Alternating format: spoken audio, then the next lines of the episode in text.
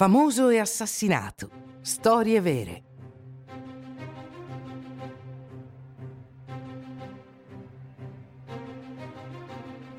L'assassino di Jesse James, 1882.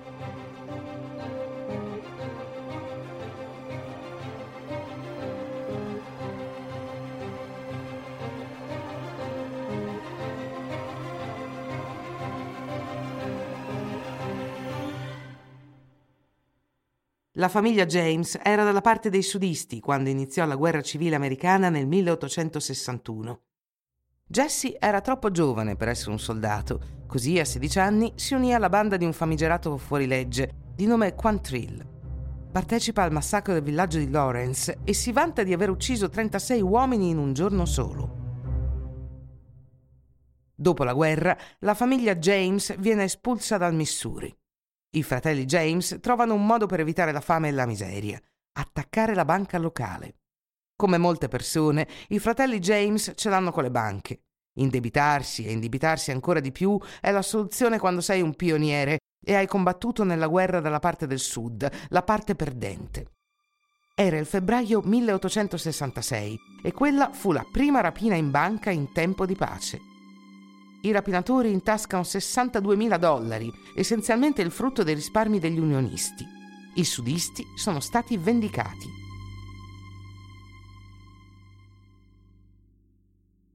Per 15 anni Jesse e Frank James si sono guadagnati da vivere rapinando banche e treni.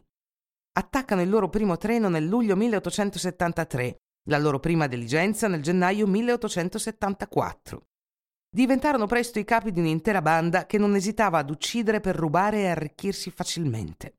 Regnava il terrore. I loro delitti sono tali che Silas Woodson, governatore del Missouri, decide di chiamare la famosa agenzia Pinkerton per porre fine a questi crimini. Ma senza successo, facendo guadagnare al Missouri il soprannome di The Robber State. Jesse James ha 22 anni. La sua vita è costellata da fughe e rapine. Lui e suo fratello sono entrati molto presto nella leggenda dell'Occidente e oggi appaiono come vigilanti che prendono ai ricchi per dare ai poveri. Essi simboleggiano la miseria del Sud dopo la guerra civile. In realtà sono uomini violenti, assassini, e Jesse James può solo vantarsi di essere diventato il primo nemico pubblico numero uno, un Robin Hood dalle mani insanguinate. Nel 1876 i James progettano di rapinare una banca nel Minnesota, a Northfield, con i loro soci, i fratelli Younger. La spedizione è un fiasco totale. Gli Youngers vengono arrestati e Frank James, il fratello maggiore di Jesse, decide di sistemarsi e vivere dei suoi guadagni, o più precisamente dei frutti delle sue rapine. Ma niente ferma Jesse James, nemmeno la sua stessa testa. Il governatore offre una ricompensa di 10.000 dollari per l'uccisione di Jesse James, ma lui continua a vivere tranquillamente a St. Joseph, un piccolo villaggio del Missouri.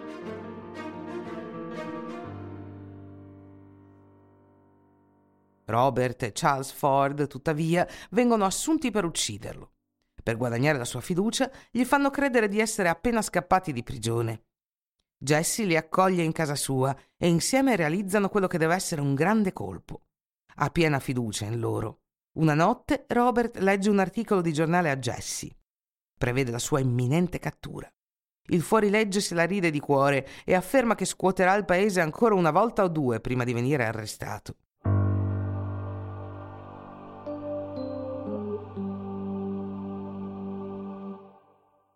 Il 3 aprile 1882 è una giornata molto calda e Jesse si toglie la giacca e le pistole che portava con sé per non spaventare i passanti che potevano vederlo dalla finestra del suo soggiorno. Poi toglie una cornice dal muro per spolverarla. Mentre lo fa, volta le spalle ai fratelli Ford.